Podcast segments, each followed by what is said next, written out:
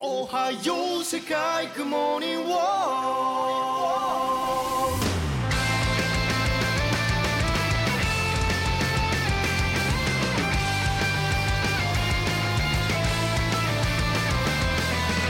哈喽，大家好，欢迎收听 CP 电台胡说杂谈，我是朵拉。我是吴极。我是小袜子，我们上次讲到哪儿了？我们上次讲到啊，千空他爸，食神百叶，对吧？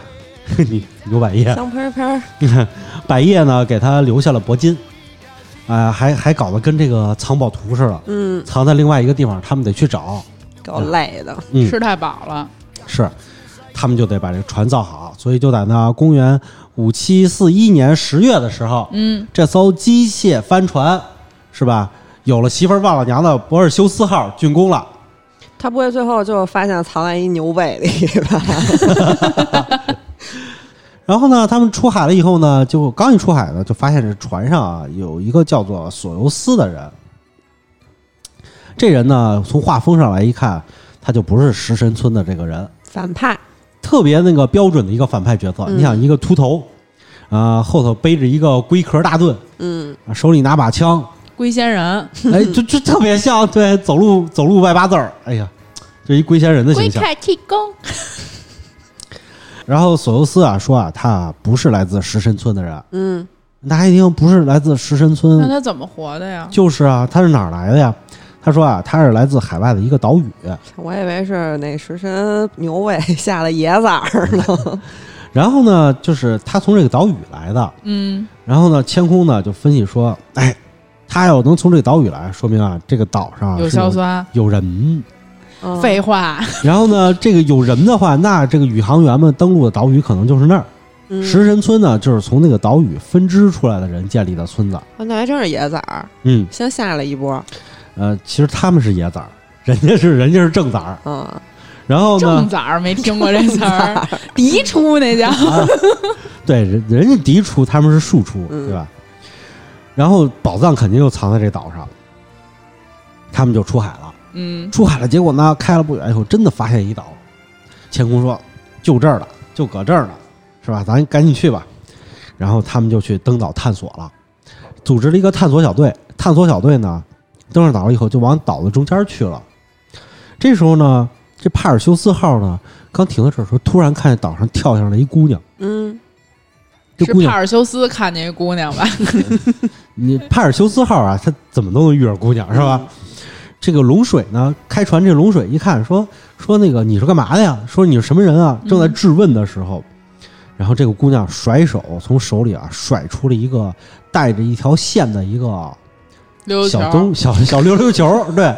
八字儿溜溜球，甩到了空中，结果溜溜球砰的爆了以后，全船人突然发现就是自己都被石化了。嗯，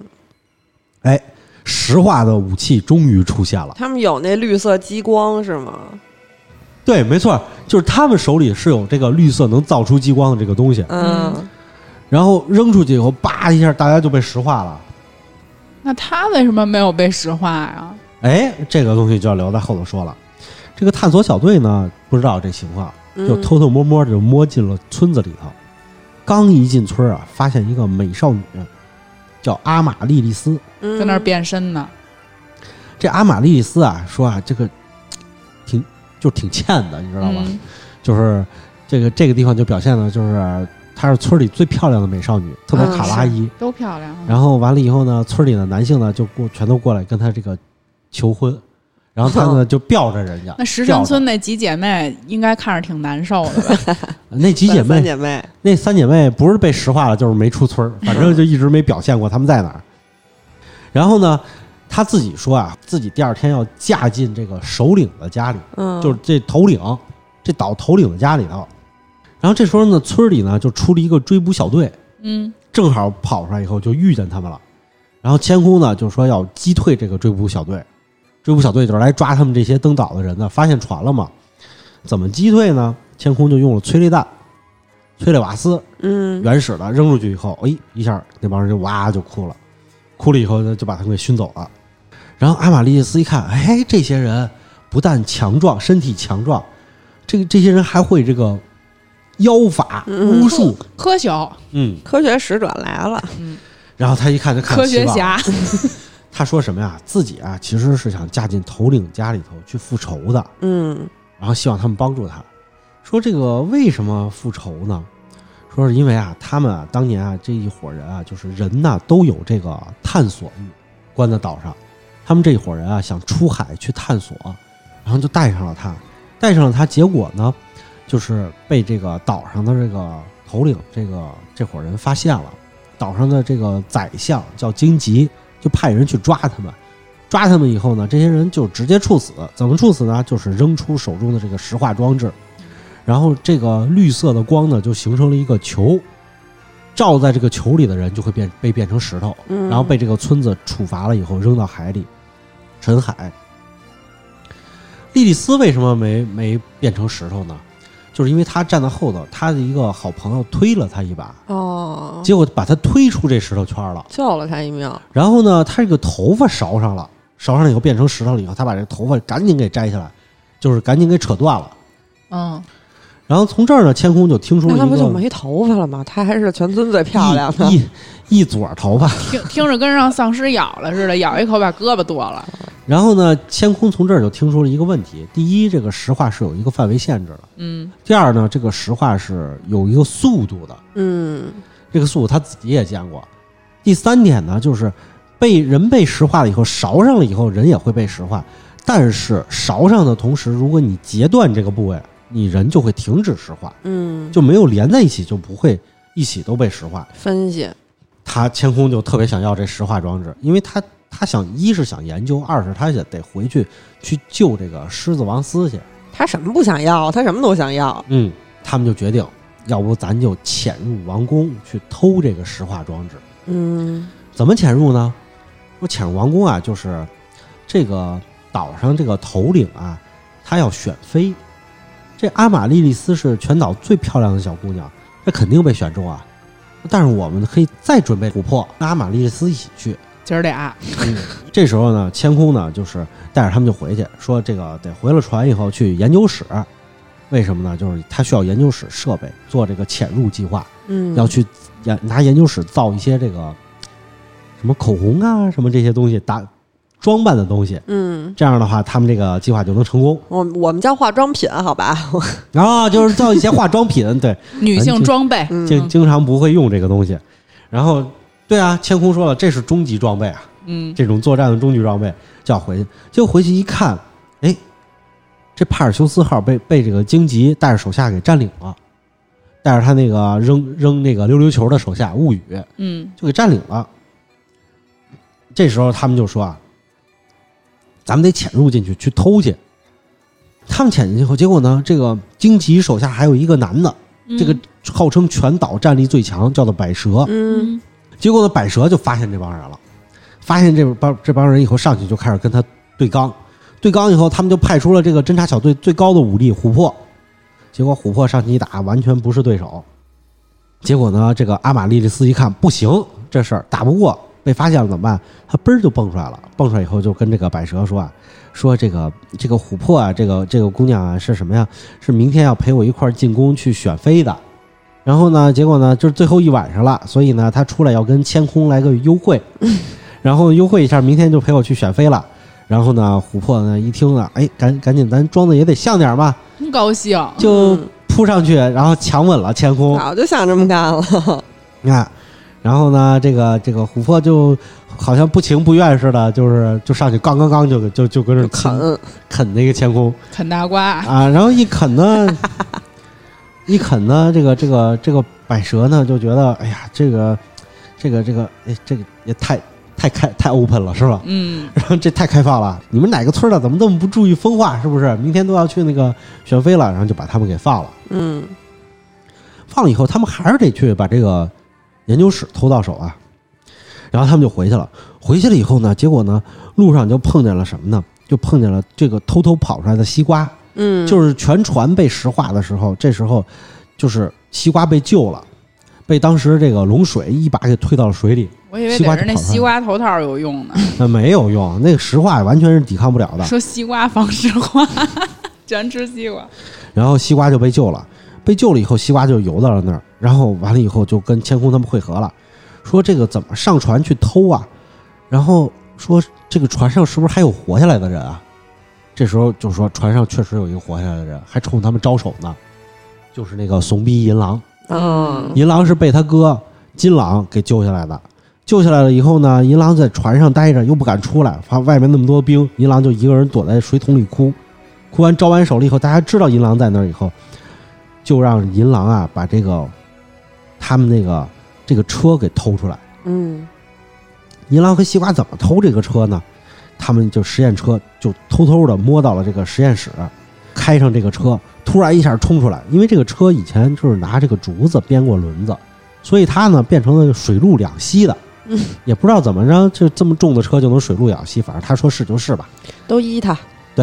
然后冲出来以后呢，他们把车就开跑了，开跑了以后开到山上给了千空他们，千空他们就得到了这个实验车，实验车里什么都有啊。然后千空呢就拿这个实验车的设备和他上头这些药水药剂，就造出了什么呢？护发素、香水、口红，我老喜欢了，听着，嗯，然后还还都比较纯，嗯，听说抹上了以后挺不错的。还没都弄不要钱，香喷喷的吗？嗯然后就打扮了一番这个琥珀莉莉丝，然后还把这个银狼也给打扮上了，穿上了裙子，抹上了口红，插上了花儿，一看，哎呀，这个确实不错，真漂亮，哎，漂亮，嗯。然后呢，千空呢说，啊我这么远跟你们说话，你们听不见，这样我们拿那个铜线给他们绕了一个耳麦的耳环，哦，让他们都戴上。有了耳麦的耳环，虽然他们说话听不见，但是千空跟他们说话是可以听得见的。嗯，就是这帮拿这个通信设备通信的这个小组说的话，他们都可以听见，这样就便于他们从远处指挥作战嘛。千空就说了，说你看这个物语啊，他扔出这个石化装置的时候，就跟扔一个溜溜球似的，啪就扔的特别的高，嗯，扔到高空了以后，说明啊这个扔出来了以后，它是有一个攻击范围的，嗯它还可得能回收。你别一次性的扔出去了以后，攻击完了以后，这玩意儿就不回收了。就是溜溜球，所以钱空说：“你看扔的这一个动作，啊咱们如果做一个无人机，让无人机飞过去以后，叭把这个溜溜球给给抓抢住过，来，对我们是不是就能把这个溜溜球给抢过来了？然后我们就能够用了，对吧？嗯所以呢，就开始计划造这个无人机。造无人机啊，这个东西就不好造了，是吧？无人机这个东西特别的麻烦，而且还有轴承啊，你还得找这个动态平衡啊什么的。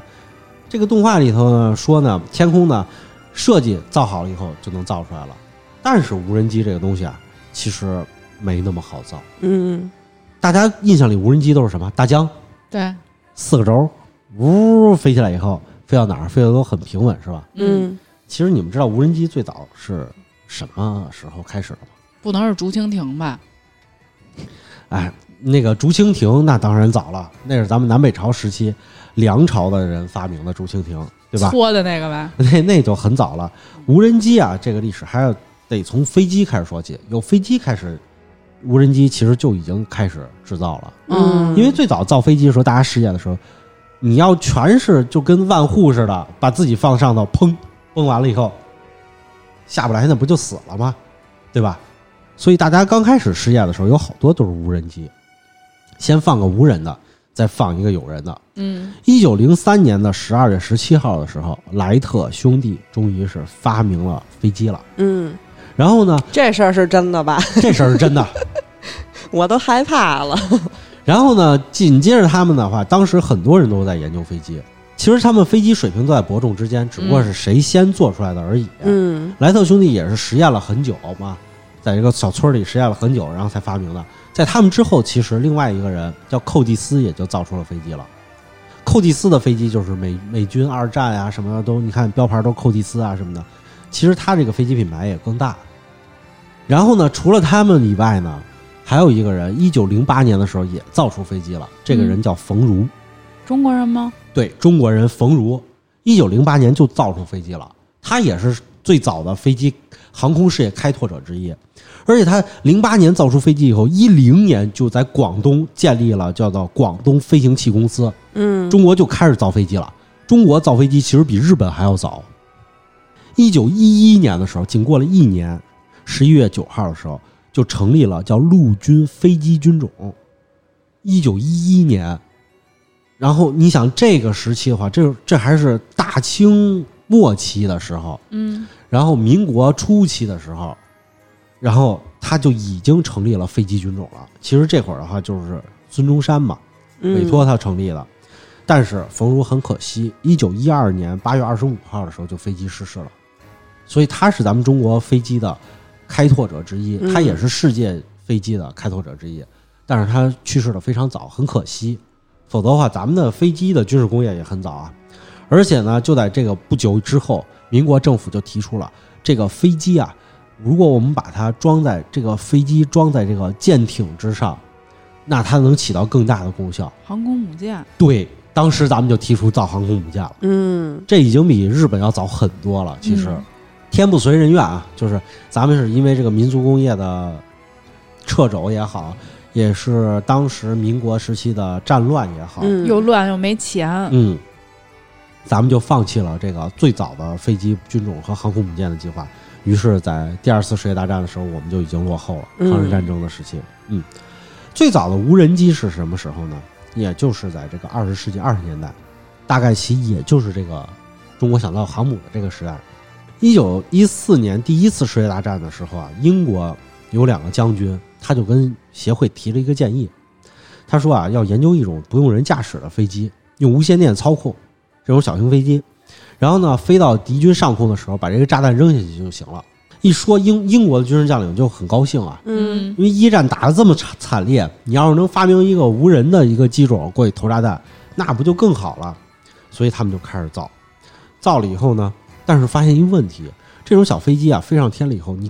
根本就不能平稳。嗯，这也是天空他们造这个无人机啊，他们有一个细节描写的问题，缺一个零件儿是什么呢？就是咱们今天手机里都有的这个零件儿，叫自动陀螺仪。好，我还有手机卡呢，陀螺稳定器是什么呢？咱们把陀螺碾一个，啪，跟《盗梦空间》似的转起来，嗯你会发现它会自动找到一个水平水平的一个平衡点。这种陀螺稳定器的，它就是能够让这个飞机能够让我知道我飞什么姿态是平衡的，就跟我们手机一样，对，它能保持平衡向前飞。所以的话，嗯手机不能飞呀，手机是不重能力感飞的应，是吗？但是手机知道你站得直还是站得歪呀、哦，嗯对，飞机用了这个功能，我当然知道什么是水平的了。嗯对吧？？他们就开始改装了。改装完了以后，哎，有了这个自动陀螺仪以后，他们第一批无人机就诞生了。但是这批无人机啊，就基本没有什么太大用。是不是做了一指尖陀螺跟那玩儿？基本上就是一个能飞的指尖陀螺，啊，嗯就没有什么太大用。对，然后后来呢，结果呢，这个斯佩里呢，就是这个发明者之一斯佩里，他呢就研究了，把在上面就搭载了一个三百磅的一个炸弹，然后呢飞了五十英里，然后就失去了联系，炸弹和飞机都不知道掉哪儿去了，然后就炸了。他能应该能听见，对，这距离应该是三百磅炸弹炸一下，他应该是能听见是炸哪儿了。嗯，所以呢，就一直就没有实用过，也没实战过，还是觉得这个东西太不不靠谱好了，使，实在不靠不不好使。而且还有一个问题，就是他们造这个东西最早啊，就是造出来这个东西就跟二战时期用的那个狗狗炸弹似的，嗯一次性的。就一直到一九三五年的时候，这种空中飞行器都是怎么回事呢？我操控你飞到哪儿，投完炸弹以后就摔哪儿了，一次性飞哪儿摔哪儿，就是它飞不回来，你没法操控它飞回来。嗯后来呢，结果人们就开始搞改改进了，改进了以后就改进了一个蜂王号，就是这个东西呢，就是完全的是一架小飞机，这架小飞机呢能去也能回来，我能转弯儿，然后能让它落在这儿，但是操控起来，你想啊，人在底下那会儿也没有屏幕。操控起来的话，你人得跟着它在底下坐着车，拿一遥控器跑，何必呢？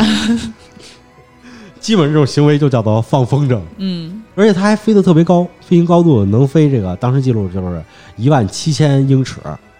呃，我合了一下，乘了一下过来是五五千一百八十二米，可以了，那不是可以了？底下遥控那人能不能看见它都是个问题了。撞喜马拉雅山去，就是天上但凡飘过一串云，我就不知道我飞机去哪儿了。嗯，嗯这就是盲盲开了，就等于是。然后，而且它开的还挺快，就是每小时一百六十公里。那会儿的车也跑不了那么快，现在的车没个高速公路，你也跑不了这么快。嗯，就是发明了一个自己根本没法控制的东西。对，所以呢，它虽然有这无人机，但基本上也没怎么太多用过。是挺费人的，对，然后他服役一直服役到了一九四七年二战结束，这个就退役了。嗯、但是呢，它有一个什么用呢？这个东西，这个东西一直有用。在我们小时候，我爱做模型嘛，模型店都要去研制这个东西。它后来变成了什么呢？靶机。啊，这个东西后来变成了靶机，嗯，就是我做的大一点儿，飞到天上了以后，飞到一定的高度，我底下练发射高射炮的人，或者练那个，就是比如说我是空军，我要练习射击，我没法操控一架真的飞机去让你去打，嗯，所以这个东西就变成了靶机。原来我从地上来打它，它还真的有用了。到后来也是牺牲这挂的， 啊，对，到今天为止，你的航空模型你要去参加比赛，也是在做这种靶机，在做是像有人打飞碟嘛，类似吧？打飞碟是你用枪打，扔这飞种碟东那西不都是是狗吗？狗还能回收，冲上去叼上还能回来给。你带回来，这个是用高射炮打，嗯，就是飞得更高，就是更模拟飞机了，这属于。所以呢，这个东西呢，就是早期的无人机就干这个用。在我小时候啊，我认为啊，无人机就是这么用的，就是我不知道无人机还能说是民用，嗯，是吧？民用能拿它干嘛用呢？有的人用它撒农药，开过去呜哦呜飞过去以后对对对播撒农药，然后去灭灭虫，比如说遇到蝗虫灾啊什么东西的时候，用这种去撒，这还真有。所以呢，它一般都是农用，就是这么一回事儿。一直到一九八六年十二月的时候，有一有一款叫先锋系列无人机，八六年的时候它实战了。嗯，美国海军拿它去侦察，怎么说？美国在中东地区就使用了这款无人机。我侦察，我能拍摄，能把这个影像记录过来。哎，这么着的话，它才真正开始实用了。嗯，但是实用了以后，效果也并不是特别好，不是特别高，是因为啊，就是说对这个东西的研制，我不如我用一台侦察机去，或者说是怎么样。而且你要知道，美国出手打的都不是大国，他一般面对的对手没有什么太多高精尖科技。嗯，朝鲜战争以后，他打的军事实力最强的国家可能也就是个伊拉克了。然后呢，其实到二十一世纪的时候，这东西就开始提出来了。最早见到无人机是是什么？都不是见到咱们国家的无人机，是在看一部印度的电影，就是看《三傻大闹宝莱坞》的时候看到过这个。嗯，是什么呀？就是他们有一个学长发明了个无人机，然后最后就说让老师说没用，最后自杀了。嗯，知他们道把无人机修好了以后，结果就是飞到平台上想给他那个学长看一眼的时候，发现学长已经上吊在自己的宿舍里了。其实到了二十一世纪的时候，这个无人机啊，就慢慢就走入了咱们这个生活。嗯，还禁飞了，现在但是现在已经离开咱们的生 活，不是你，那你是生活在北京嘛？你要出去的话，好多有能不禁飞的地方还是能用的，嗯，是吧？有一些朋友特别喜欢用无人机自拍， 对，那个画面拍出来还还可以的， 确实是不哎确实错可。而且啊，这个东西啊，慢慢的它使有人发现特别好用，用在什么东西呢？比如说我拍电影，啊以前一个镜头，你看咱们什么大决战以前那个啊、三大战役，嗯，然后然后完了以后拍的还拍的那个什么就是火烧圆明园那些电影，嗯他，拍的时候都是用那个飞机和直升飞机拍的，有的时候要是有穿帮镜头的话，你能看见直升飞机那个影儿影儿，而且呢，拍下来以后呢，你还得看见直升飞机那个嘟嘟嘟，它还得抖，因为它没有那么稳。嗯，然后呢，用飞机拍呢又太快了，呜呜呜的都在底下走，你看不了那么细。这无人机就有一个好处，就是它能悬停，它能放在各个位置上。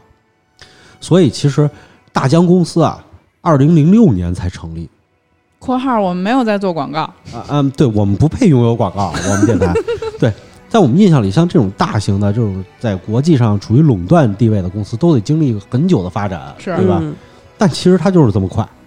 然后它就推出了这种民用的这种无人机），。是人家搞独家绝技的。对，而且呢，它就是很快啊，在二零一四年的时候才成立八年的时间研发的这个无人机，其实就已经进入《时代》杂志了，嗯《时代》杂志就已经在表扬它了。然后零九用着他们表扬吗？对他们就说这个引领时代进步嘛，这个这个还是表扬咱还是受着的，不屑。批评咱也不看他。在这个零九年的时候，美国其实也成立了一家这个无人机公司。学我啊们，哎，对，这就山寨嘛。真是的。嗯，然后搞那完了以假后，名牌儿，刚开始啊，它就是这家公司就是制造这种 DIY 的遥控器，还有就是相关零件儿，就是给这种 DIY 的遥控器是，就是自己做遥控遥控器，它是有我不同这的不用形给状我翻译字是那个万能遥控器吗？对对对对对，就是美国有一些这个购买咱们的无人机啊，可能就是比较困难，或者说零件儿没了以后，你要再从国内从咱们这儿再进货啊再去修，至少三到六个月嘛。它就生产了这家配件儿公司，应该让他们体验一下咱们修苹果的痛苦。嗯， 对，咱咱们修这个痛苦，他们修咱们的也痛苦啊。然后呢，结果呢，一四年的时候，他呢也推出了这种就是四轴的飞行器，嗯，然后呢，当时就觉得，哎呀，这个能跟中国大疆媲美了，但其实不行，因为咱们到一四年的时候，你应该知道吧，就是咱们的大疆已经遍布全球了，嗯，甚至恐怖分子都拿它来炸、 就是炸国美军。国外好像就是去年疫情的时候，他们不是超市抢东西嘛，好多人都去抢大疆的那个无人机。是因为无人机能干好多的事儿，嗯，不只能拍照、撒农药，然后这些东西全都可以完成。还好自杀 嘛，给自己吊上去。然后完了以后，就是这恐怖分子还拿着无人机，我就不用投入人，我直接飞过去就咣当了啊一下对是吧？而且在咱们国家的这个呃电影《红海行动》里头，有这么一个片段，就是他们去营救的时候使用无人机，嗯然后突破这个反政府武装的这个阵地过去去投弹。我以前去古北水镇的时候，有那个无人机表演，嗯，晚上的时候，无人机就是它会底下滴了一个跟孔明灯似的那种东西，然啊后再、对。他自己就有电，他为什么不点个灯泡，还要提了个孔明 灯？他他他那个叫孔明灯表演，所以他就孔明灯没他也能表演，我 也觉得是啊去啊。不是 这两他个东西都能飞，都能亮。他是滴了那个孔明灯，然后上天之后排出各种各样的形状，啊就让你觉得哎这是一孔明灯表演，但是这孔明灯他没没法遥控它呀，就弄一个无人机哎给弄上去，哦让你看到孔明灯，啊，特别好看。呃，现在有一个世界纪录，就是同时操控无人机然后表演的记录，还是咱们中国保持的。嗯，大型的无人机表演，嗯，确实在这个就是这项技术，为什么说是也是一项震撼世界的技术呢？就是你同时操控这么多无人机，不是同时有这么多人操控，嗯而是有一个系统，我把它已经定好了表演的方式和它的这个内容了以后，同时让他们自己起飞，然后他们再去排各种各样的阵型。那这种情况下的话，其实咱们就可以，比如说在未来的战争中，我们就可以使用无人机进行蜂群攻击，对不对？嗯饱和式的蜂群攻击，我们还没有人。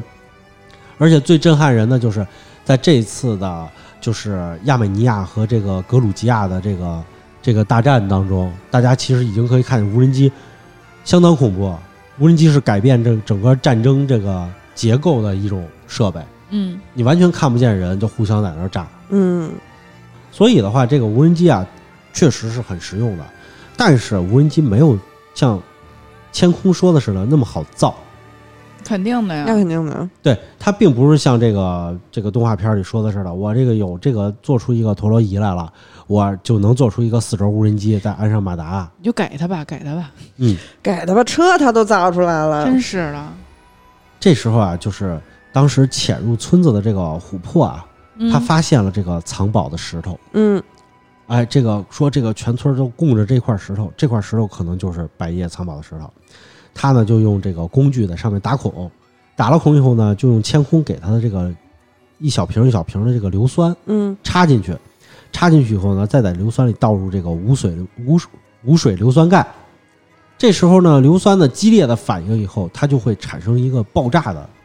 膨胀爆炸的一个趋势。裂开，哎，爆炸的趋势，它它这个裂开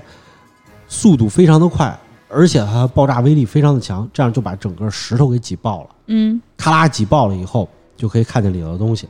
挤爆了以后，他发现啊，这石头里头啊是个空心儿的，空心儿石头里头有好多的沙子，一个瓶子已经碎了，已经露出好多的沙子。他就把这些沙子啊全都打包了以后，用这个无人车，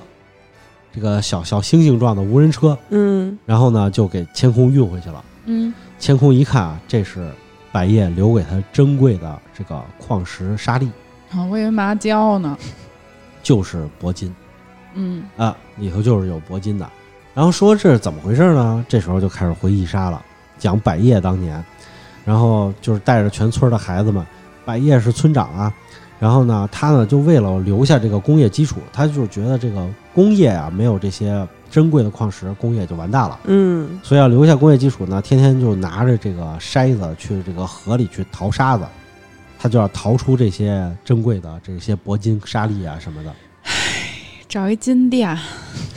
呃对呀、他这个时代的时候确实是，他这个时代他是刚下来，刚下来以后坐着船，你回到日本啊大街上随便找一金店，砰砰一砸，你不全留下来银了？座那么多商场，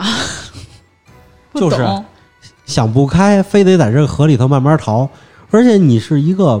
岛，嗯岛上面你想淘出这些珍贵的矿石是很困难的。嗯为什么呢？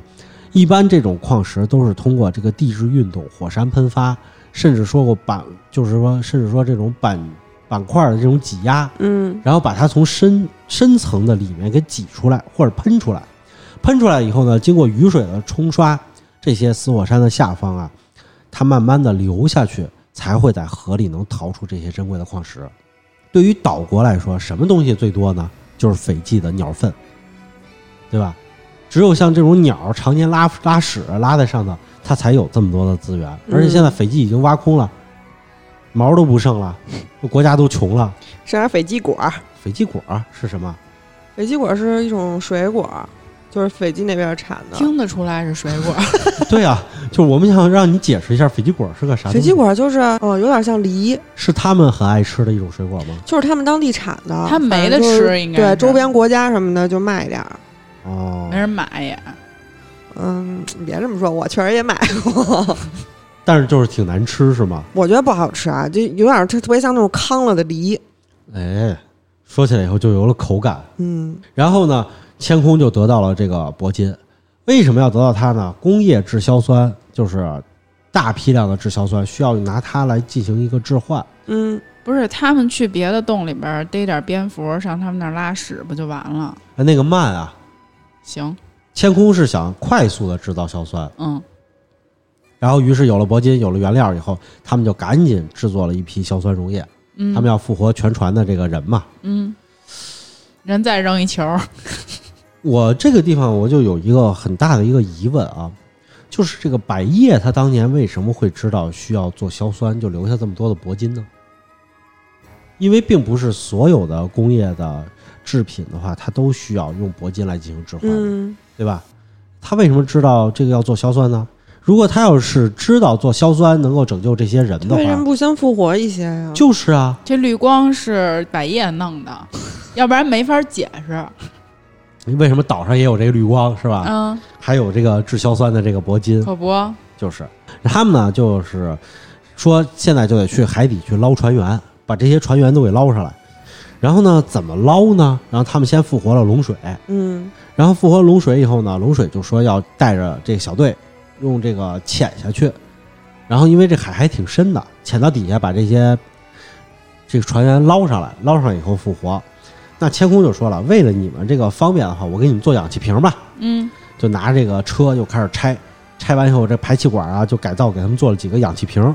让他们到这个海底去捞这个石化的成员。什么都能做。哎，于是呢，他们就灌了氧气以后呢，然后他们就到海底了。这个氧气的工业生成还是比较方便的。嗯然后呢，到了海底以后就去捞人去了。这时候呢，他们就想捞上来这个谁啊，卡瑟吉，就是这个手艺人，手艺大叔，嗯必须得捞上他来，然后去做这个修理这个零件儿。有了他以后，才能做无人机。说就他行，别人不行，手不细，都笨。嗯手工卡，必须得让他来来做这个东西。然后呢，其实呢，这个他们下去捞人的时候啊，也出现问题了。这卡瑟吉啊，被卡在这个海底了。要要不叫这名儿呢？这卡在海底海底以后拉不拉不上来，然后这时候怎么办呢？然后龙水就说：“这样，咱们先复活一个大树，嗯大树有无限的体力，然后就可以了。”于嗯是呢，龙水呢就是拿了瓶硝酸溶液，在这个海底下，然后倒在了这个大树的身上，然后把这个大树给复活了。在海底到对，你也听出问题了，是这样的，这个硝酸啊和这个没给他们烧着是吗？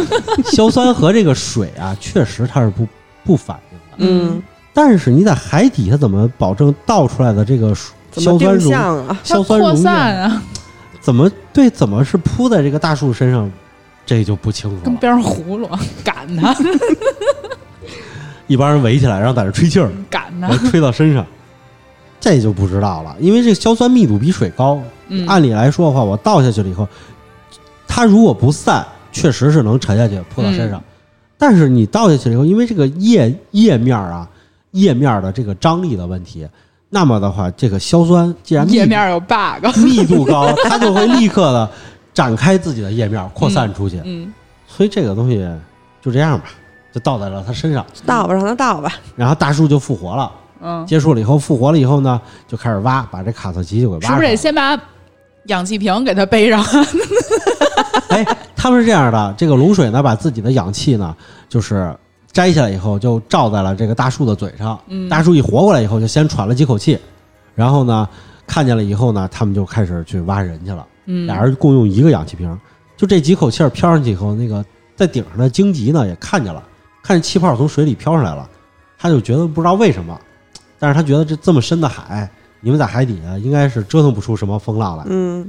但是就是这儿又出现一个问题是什么呢？这么深的海，他们下潜了以后，他们捞了人再回去上浮，上浮到岸边呢，把人再放上去又下潜，这本身就是不科学的。嗯，如果要是学过潜水的朋友们，应该知道这个水啊，水压不是你想下就想下就能下，知道吧？嗯，是水压呀，你如果要是快速的下去了，又快速的上去了，那你会得一种叫减压病的病。嗯，潜水，人潜水能潜很深，咱们都知道有说听说人家潜水潜好几百米，破了世界纪录，但是他潜下去确实很快，破了世界纪录了。等他适应完再潜上来的时候，他需要花很长的时间，慢慢的一层一层的试压适应。嗯，有点挪。如果他要直接出来以后，炸他确了实吗水管会炸，血管就会炸。比如说我们在海里头捞上来的带鱼，带鱼是一种深海的鱼种，上来就死，对，上来就死，为什么呢？就是因为上来太快了，我们没给这个带鱼一个减压的环境，让它慢慢上来，所以带鱼捞上来以后，其实就是死了。死了以后呢，就赶紧运走，大家就得吃它，嗯，否则的话，就带鱼，你想在水底下的时候，人家都是一个球状的，哎，圆咕隆咚的，带鱼长得可漂亮了，然后你捞上来以后，就你看都是爆了，都是一个片儿，然后躺在那儿，这就是上来就得处理，这就是减压病。一般情况下啊，如果要是潜水超过了四十米这个极限，那你用来减压的时间就会很长，嗯至少要两三个小时，我大嗯，概其两个小时左右。你必须得先减压，适应了以后再出来。如果一次潜水一百米深的话，就是你在一百米深的地方工作十几分钟，哪怕只工作十几分钟，你需要六个小时的减压过程才能出海面。所以啊，美国就因为这个情况，美国那儿发明了一个减压舱，嗯让潜水员先去减压舱里适应起这个压力环境，再放到水下，这样你可以工作很久，再进减压舱，减压舱再慢慢的再给你排压减压出来，这样的话，你的身体就能够适应什么循环进去工作，你可以工作很久。所以这种潜水的深海潜水，比如说打捞啊这些公司，他们的必须得带有大型的减压舱。嗯，让这个人能够不断的运作，否则的话，你一次减压上来了以后，你不能立刻再去潜水了，嗯，再去潜水就会出现危险的。所以这里头描绘的这个潜下去，再上来，潜下去，再上来，再捞，这个其实是一种很危险的死一百回了都，无知的情况。嗯这复活的卡特吉呢，就利用了这个科研车，就做出了这个无人机。从海里呢，他们就陆续把船员都给捞上来了。他们一数呢，捞上来的人呢多复活了一个，这人就没见过。一问是怎么回事呢？就是捞的时候全捞上来了，嗯才知道这个人啊是以前被岛主石化的一个人，哦，他是个古人。你看一上来以后穿着日本的武士服，配着武士刀，一看就是古人，跟他们不就不是一个路数的奇。怪啊，真的好奇怪啊，比天宫他们还早吗？呃，不是比千空他们还早，是他们这个岛的文明又重新开始了以后的一个时间段里的人。但是就出现一个问题啊，这个人就是他是一个武士，那他就这么说的话，如果他要是这个岛上的古人，那岛上到现在为止，他不应该是一个这种部落状态。关键是他们是从两千年之后，然后开始重新再来一遍，还能反到那么早的时候？啊就是他们他他的的意思就是文明重新来了一遍，日本又到了武士时期，又到他们禁止配套的时期了。不过这点儿我就特别不能明我也白，不能明白。历史循环嘛，这个就真不懂了，这个、嗯，啊。然后反正就是就是这样吧，就是在日本人的印象里，可能他们认为古人就应该是这个样子的，但殊不知，如果没有一个华夏文明在，你重新来一遍的话，你只能是那茹毛饮血的野人。对啊，而且、啊如果他是他就是乾坤他爸那会儿已经知道现代文明了，你就算说从原始开始发展，也应该直接奔着现代发展，是你就没有中间这过程了。对，就是你起码还有一个什么《百物语》嘛，是吧？凡是听过《百物语》怪谈的人，像我们的听众，嗯也都不会说走这个弯路去信那个邪啊、鬼啊、神儿啊，对，然后完了以后去这个这个去就有些时候这个犯罪啊什么这个路也都不会有了。嗯 隔一周的周五洗礼一次自己。 就是，所以这个《百物语》这个是一个好东西，嗯，嗯，他们肯定是没好好听过，肯定是要不就知道的人不给他们讲。我们给你们讲，嗯，就是每周每隔一周的周五，我们都会更新《百物语怪谈》，敬请收听。嗯，这是广告啊，这是真是广告。自己给自己打广告也他妈没钱。然后呢，这个时候其实就是琥珀啊，就是已经被岛上这个最强的战士百蛇就发现了。嗯百蛇就觉得这个姑娘怪里怪气的，而且呢，穿着打扮、风俗啊，这也不像他们这个村里的姑娘，是，是吧？他们呢，其实已经潜入到这个选妃现场里头了。嗯，这时候呢，就是这个金吉，也就是这个宰相，看了所有这个送过来的女孩以后，扫了一眼以后，觉得嗯，觉得他觉得银狼长得最漂亮，银狼去披荆斩棘去了，是。然后完了以后，这个银狼呢就被选上了王妃，要送行，要送到这个岛主的这个头领的这个大帐里头。可算是见着新鲜玩意儿了。这岛 主，怎么少一个孔？ 岛主之后就成了后门收集 者。然后呢，就把银狼送进了后宫。嗯，然后呢，银狼呢，结果呢，就是也也就特别怕嘛，然后就被这个荆棘一把推进去了。不能是银妃吧？这个银妃呢就被推进去了。嗯，推进去了以后呢，摔到地上以后，他一把扯开了这个帘子以后，发现其实这个岛的头领早就已经被石化了，哦，而且呢，石化的头领呢长得特别像做那个他们这个队里团队里的这个索尤斯哦，这个人长得很像，都是这么秃瓜的，长得跟这个龟仙人似的。然后呢，这时候金吉呢就从背后出来了，说：“既然你已经知道了这个这个这个真相，我就要杀了你。”他他妈非给人推进去，然后说你既然知道真相，我就把杀了对，你。伊朗很无奈啊！我操，这这根本不是我的问题啊！哎，你为什么要杀了我呀、就被这个金吉宰相从背后一爪，就是他手指甲上带着都跟那慈禧太后似的，嗯带着长指甲，一爪就刺穿了胸膛，然后就推下了悬崖。这时候呢，琥珀呢在悬崖底下就接住了这个银狼，接住了银狼以后呢，就跟这个琥珀说了这个真相。嗯，然后琥珀就大声喊出来，就是要告诉这个他们科学王国的这个侦察兵，嗯，可能也是西瓜吧，就是大声喊出来，让他把话带回去。就是岛主已经被石化了，嗯而且岛主就是跟索尤斯是有亲戚关系 的。嗯然后喊完了以后呢，结果最强战士百百蛇呢，然后听到了以后就说：“哇，果然是有潜入的人，有还没有逮住的。”然后他就去找去了。他们有电话，然后通讯靠嚷，呃，通讯基本靠吼嘛。然后吼完了以那后，他那耳环做了有什么用啊？耳环是他们能听见，天空他们说他们能听见，哎，行，百密一疏，是。然后呢，最后呢，这个怎么说啊？没偷出来这个石化装置，反而被人石化装置给克了。嗯嗯，这时候，这个金吉呢就投出了石化装置，就说了一个三米一秒，英文。哦，哪儿来的英文啊？为什么说英文啊？对啊，他就说报了一个英文，然后报了一个英文以后呢，然后结果呢，用英文说的这句话，前就是琥珀和这个银狼瞬间就被石化了。啊，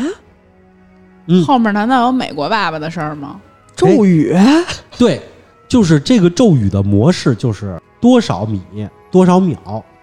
而这个米呢就是这个石化的范围，石化咒，然后空秒中石化，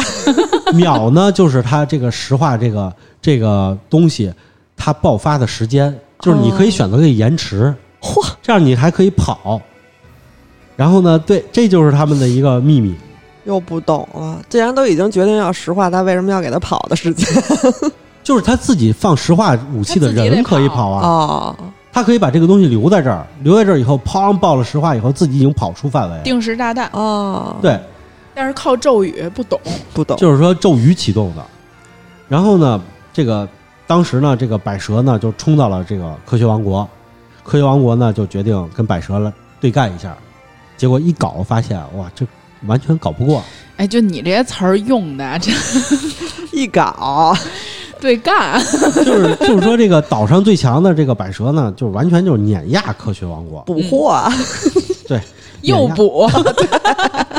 然后这这时候呢，就是一般这种情况下呀、进行不下去的时候怎么办呢？就是看过火影的都知道，这就回得忆杀吗？放出口啊遁，嘴遁啊，对，就口遁绝活了。这时候就放出了潜无患。嗯，钱无患就开始跟白蛇逼就逼开始逼逼啊，这啊长舌妇啦啦啦啦，在那儿吐 舌头。哎呦，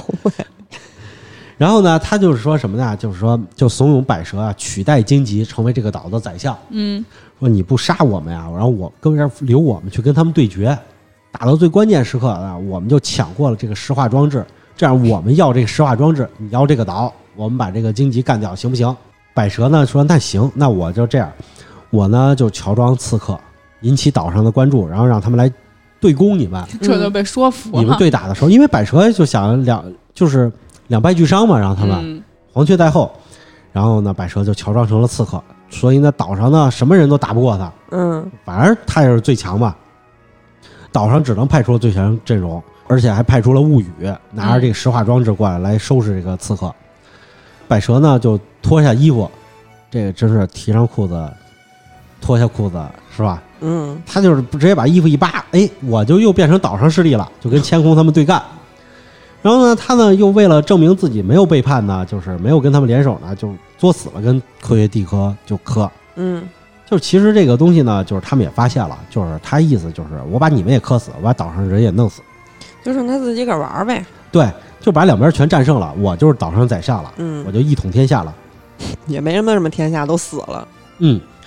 然后但是呢，这个荆棘呢，其实已经都知道了，完全知道了这个他们的计划。嗯，为什么呢？荆棘把这个琥珀他们石化的时候，从他们耳朵上摘下了这个窃听器，哦，戴在了自己耳朵上，所以千空他们说什么计划啊，他全都听见了。所以呢，他就打算利用这帮人啊对战的时候啊，直接把整个岛石化掉。他哦，带着村民全出海了，就是你们这帮人全都不是好东西，我把整个岛都给石化，嗯，然后你们全把你们全干掉，不就完了吗？嗯，荆棘呢就准备，准备就是就是石化整个岛嘛。这时候呢，其实这个马古马呢啊就犯了个二逼，马古马呢就认为啊，就是我如果要是带着就是他们造出的一把左轮手枪，嗯，我冲过去呢，我战胜这个荆棘宰相，然后呢，整个岛呢就全都归我了。我在石神村当不成这个村长，我来岛上当个岛主总可以还哎吧？琢磨这事儿呢，是，然后于是就偷摸过去了。偷摸过去以后，果然呢，就是虽然他没打赢吧，但是呢，搅乱了金吉的计划。这时候金吉就让他一个特别二愣的一个手下，就对着他报了一个爆发时间，嗯，还有一个爆发范围，嗯，让他这个二愣的手下拿着他跑到岛的最中间的祭坛上去，这样全岛不就被石化了吗？是这是一个延迟爆发。于是呢，这个人就就冲上去了。这个科学考察团呢，然后就跑到了这边儿，因为他打不过这个百蛇啊，百蛇是用了全力嗯，要把科学团给弄死。这时候，千空就跑上了船，跑上船以后，为什么呢？因为这个船的监狱里还关着俩人，这俩人是谁啊？是冰月和他的那个体操体操粉丝儿。燕，哎燕都关在这个监狱里头。然后当时他就想啊，就我打不过白蛇没事儿，我把这个冰月给放出来，冰月总能干了百蛇吧，就把冰月给放出来了。结果冰月放出来以后呢，发现跟百蛇呢就是一个刚开始放出来的时候挺牛逼的，嗯是不是就把这个人干了就行了？嗯乾坤说对，就是他就他是吗？然后结果上去刚刚一干，发现哎呦，干不太过， 就是确实有没办法，然后干不太过，干不太过就想办法呀，就在枪上又套上筒子，又在那儿玩万花筒，嗯然后这时候也干不过，他们就又跑上了岛。跑上岛了以后呢，这个石化装置不是就是要在这上面爆发吗？嗯这克罗姆就发现了，发现了以后就告诉乾空了，他们就去阻止这个人，结果没阻止了，这哥们儿已经跑上山顶了祭坛了。这时候所有人就要被一勺烩了，丸姐撒花，马上就完结撒花了。这时候啊，克罗姆想了一件事儿，嗯他当看见这个绿光爆发的时候，他就把所有的人都给召集起来，嗯然后让他们呢每一个人站隔一定的距离，等等距离的站好，举起自己的手，然后让这个绿光穿过自己。他就是要让千空计算一下这个绿光通过的时间，嗯匀速通过的时间。这样的话，千空能得到时间的话，千空就能够做出准备。嗯千空站在最后一个，当他绿光到他的时候，他已经计算出了这个绿光的扩张时间。嗯这时候他已经伸出自己的一只手，已经开始被石化了。这样的话，他测出了自己被石化的范围，另外一只手向空中抛起了一瓶硝酸。哦，然后这时候，千空被完全石化的同时，硝酸落下来，落到他头上，嗯他就被这个石化给解了，解石化。哎，这时候呢，他呢就没有被石化。金吉呢就认为这个全岛不都已经被石化了吗？嗯那是不是自己就已经胜券在握了？嗯于是他就回来了。回来以后呢，千空就冲上去攻击荆棘，然后荆棘呢就把他给踢飞了，因为荆棘的战斗力还是比千空强的。虽然他不明白千空为什么活下来了，但是他觉得自己这人已经没有什么威慑力了嘛。然后千空再次冲上去的时候，荆棘就用自己这个手直接就扎穿了千空的手臂，从侧面扎穿了千空的手臂。然后千空呢就碰了一下荆棘，然后又被荆棘给踢出去了。荆棘嗯，就说：“你不用反抗了，我已经成为这个岛的王了。”千空也没什么战斗力，啊，没有战斗力了。然后呢，这时候呢，千空呢，其实他是背着这个步话机的，嗯然后他把自己的耳麦挂在了这个石化装置上，勾在了石化装置上，他又对着这个耳麦就说了一句，说这个五米一秒。嗯哦，说完了以后，砰，这石化装置爆发了，然后就把这个金棘给石化了。他们就等于顺利夺岛了呀。对，啊再利用硝酸全都拼起来以后，这个索尤斯呢，就是回去了以后就找到了他的父亲，这个原岛主。后来发现原岛主已经不能复活了，嗯，因为残缺了很多的块儿，嗯然后已经死了。然后呢，他们取得了这个岛的控制权，然后索尤斯呢，最后决定留下来，然后治理这个岛，成为这个岛的岛主。然后枪空他们呢，就想呢，我们还是要复，就复原所有的人嘛。是他是不是都把丝给忘了？他没忘啊，他因为拿到了这个就是制造这个石化工具的这个小八字锁，嗯他回去就要把这个反推丝嘛，直接先给哎石化掉，然后再把他救过来，嗯他不就身体好了吗？嗯是这时候他们是要回去要复活所有的人了，但是千空其实已经发现了这个装置能量已经不足了。嗯当他们占领岛了以后，其实问岛上这批人，你们是怎么有石化装置的？不太可能啊，因为石神百叶那会儿他们没有石化装置，嗯后来怎么得到？说有一天的时候啊，就是从这个东边的海洋上飞过了很多这种石化装置，然后这些石化装置呢就会爆发，来把它们石化掉。但是这个岛上呢有很多的山贼，他们就起了私心，他们就截获了一批石化装置。嗯这些石化装置啊，这些年一直在用，已经用到最后一个了。这个岛的岛主呢，就是用这个来威胁这个岛上所有的人，然后谁不听话就用石化装置去石化掉它，然后留到最后一个还剩最后一点能量，然后他们天空说：“那我就要带着他回去把丝给复活掉。”嗯那他们的目的呢，不不仅仅是去探索这个石化装置，因为他们打不开，他们发现这个器械很精密，他没有打开这个的能力，他们要复活所有的人。那复活所有的人呢？天空说，如果大批量的制作，我就需要一种植物，就是玉米。用玉米呢，它饱含淀粉，反正呢，它呢就是要用这个东西来做一个工业原料，制酒精啊什么的。于是呢，它就要大量的玉米。那玉米哪有呢？天空跟大家说，遥远的美洲嗯是玉米的原产地，在那个地方玉米肯定会有。哎，说到这儿的时候，我不禁想吐槽一下他啊，嗯，这个日本作家呀，可能对这个世界时事不是不甚了解。嗯，跟水稻那差不多，就他不用跑那么远，那嗯，是小麦吧？哦，对，跟小麦那差不多。是他就根本不用跑那么远。你要想要玉米的话，这个全世界最大的玉米的产量的地方就在中国，嗯，是吧？你过个海，过个对马海峡，不用到中国，过个对马海峡到了韩国你就有玉米了，是不是？就是高要丽棒子去啊吗？嗯，对，就是为什么？因为整个韩国的这个这个岛国啊，它的耕地面积很少，全是山地，所以在山地上种不活这些植物。直到引进了玉米以后，他发现玉米在山地上能活，所以它的人口才会爆发。嗯，所以他们种玉米种的很多的，嗯，对这个玉米的制品也非常的多。那你根本就不用去那么远，你整个渡个海你就可以有玉米了，你还非得跑到美洲去弄玉米去？想找爸爸。对，让他也去吧也就是也就是想去找这个美国爸爸。嗯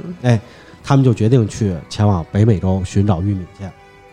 这时候呢，他们开着改装的这个帕尔修斯号，嗯，然后他们就要踏上征程了。踏上征程了以后，这个漫画其实就出现了后面的这个故事。呃，后面的故事呢，就因为这个漫画还没有画完，嗯是还在继续。后面的故事呢，简单跟大家说一下，我们就不再继续给大家讲了。嗯，因为太扯了。啊、对对后对头，就我觉得他们出海之后，就是已经有点没法看了。他们到了美洲以后啊，遇见了一个一个领头人，带着那个美洲的科技团队，正在大量的种玉米。然后，呃，这个人呢，就是是一个千空的朋友，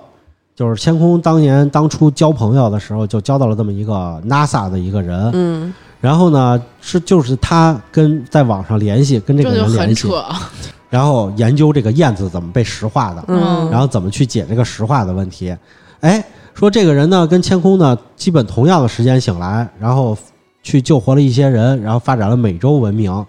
他们到的时候呢，就遇见了狙击手嗯马克沁机枪，嗯，然后呢还遇见了飞机对他们的轰炸。于是的话，他们就是他们就是击落了一架飞机，回来以后把自己的帕尔修斯号改装成了航空母舰，哎呦，然后就开始大家对轰。然后是，呢，我觉得这是一海贼王，我我怎么听都像海贼王。黄金梅利号坏了，换一新嗯，对，然后他们就走的是这种传统路数，然后最后又派了内奸到里头进行策反，然后美国那边的研究员们，然后这些科学家们又有一部分被策反了，然后又反了这帮人，反了这帮人以后，他们呢这个又开始工业联合，要制造现代文明，反正就这么一个故事。最终他们的目的地，我觉得还是会去南美，去探寻这个这个石化装置的这个发源地。是嗯我去探亲去嘛，因为他们在北美的时候，其实他们已经把石化装置拆了。父亲节那天去的吧？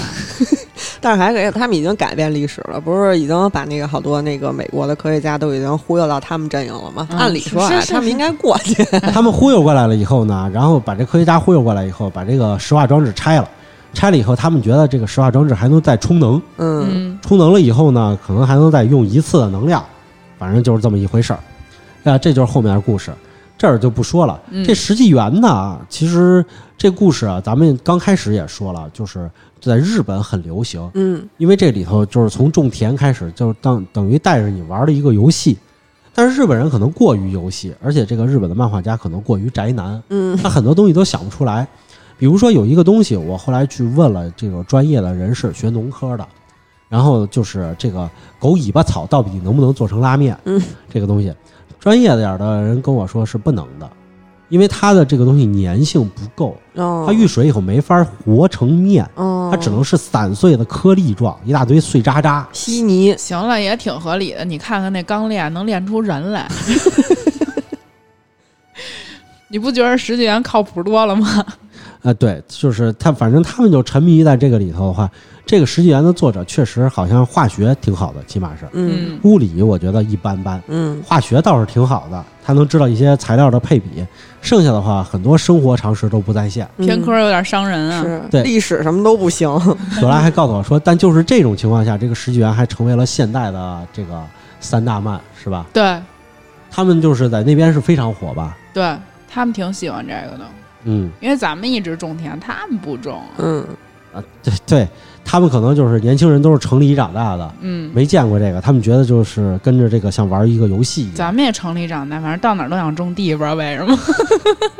但我觉得这个还是低幼化了，嗯嗯低幼化了。其实日本的动漫里头还是有很多高智商化的，嗯呃，我们在之后的节目里，我们要给大家紧接着带来的话，就是讲一些高智商的了。这个东西就很琢磨动脑子了，嗯，而且这些动漫的话，不比你听的那些案件差。高智商就是没我什么事儿啊嗯那不一你定这，是第一集就死了，啊！我负责给你们口播就完了，然后问一些傻瓜的问题。呃，没什么。我们这个风格也是变着来嘛，嗯，就不一定是就是非得是那种啊，就是那些嗯呜呜呜火车的那种东西， 是吧？但是你们放心，我风格不会变的。对对对对对，我们穿插着讲，这个讲完了这个最新的动漫，给大家讲几个推荐几个高智商的，嗯，然后呢，中间我们再穿插再给大家几个开火车的，嗯嗯，对我们插着来，这就是我们的胡说杂谈。好，今天的节目就到这里吧。我们会在每周一、三、五零点更新，周一更新《胡说杂谈》，周三更新《好奇账号群》，周五更新《西皮胡同》或者《百物语怪谈》。私信主播可以加入粉丝群，我们会把每期预告和花絮发到群里。如果有什么有趣的事儿，希望和我们聊聊，也可以给我们留言。我们下期节目再见。拜拜拜